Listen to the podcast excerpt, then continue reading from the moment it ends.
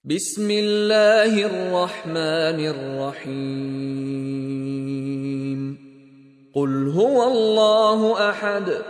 Allahu samad. Lam yalid wa lam yulad. Wa lam yakul lahu kufuwan ahad. Surah Al-Ikhlas, ang kadalisayan. Sa ngalan ng Allah, ang mahabagin, ang maawain. Si Abu Sa'id Al-Khudri ay nagsalaysay. Narinig ng isang tao ang isang taong bumibigkas ng Qul huwa Allahu ahad, Surah Al-Ikhlas. Paulit-ulit niyang binibigkas ito. Nang kinaumagahan, siya ay nagtungo sa sugo ng Allah at sinabi niya ito para bang ang pagbigkas ng sura na ito ay hindi pa sapat. Subalit ang sugo ng Allah ay nagsabi sa kanya, sa pamamagitan niya na siyang may tangan ng aking kaluluwa. Ito ay katumbas ng 3 bahagi ng Quran. Sahih Bukhari, Volume 9, Hadith bilang 471.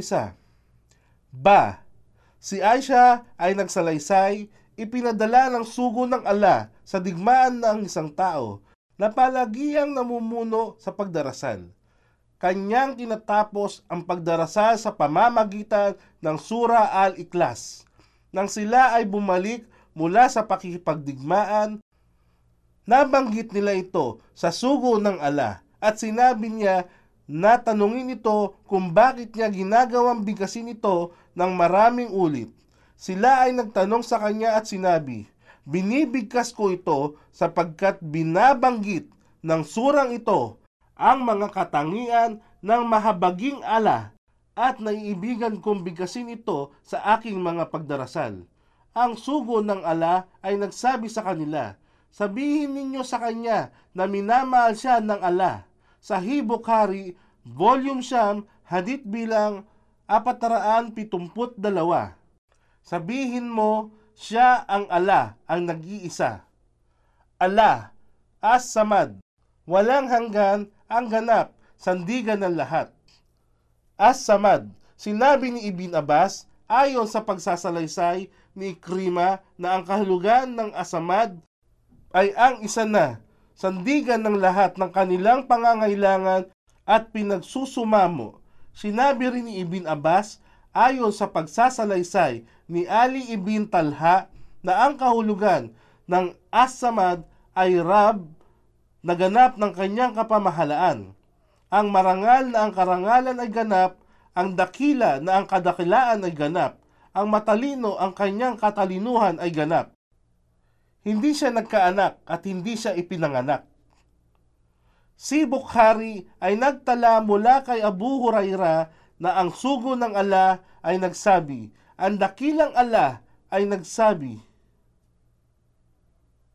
"Ako ay tinakwil ng anak ni Adan at wala siyang karapatan na gawin ito sa akin. At ako ay kanyang nilapastanganan at wala siyang karapatan gawin ito sa akin." Tungkol sa kanyang pagtatakwil sa akin, ito ay kaugnay ng kanyang pagsasabing siya ay kailanman ay hindi niya ako muling malilika katulad ng pagkakalikha niya noon sa akin. Ngunit ang muling paglikha sa kanya ay higit na madali kaysa sa unang paglikha sa kanya. At tungkol sa kalapastanganan niya sa akin, ito ay kaugnay ng pananalita niya na ang Allah ay magkakaroon ng isang lalaking anak. Ngunit ako ang tanging isa, naganap na Rab, hindi ako nagkaanak at hindi rin ako ipinanganak. At sa akin ay walang maihahalin tulad. Mula sa tafsir Ibn Kathir, Volume 10, Pahina 637. At siya ay walang katulad.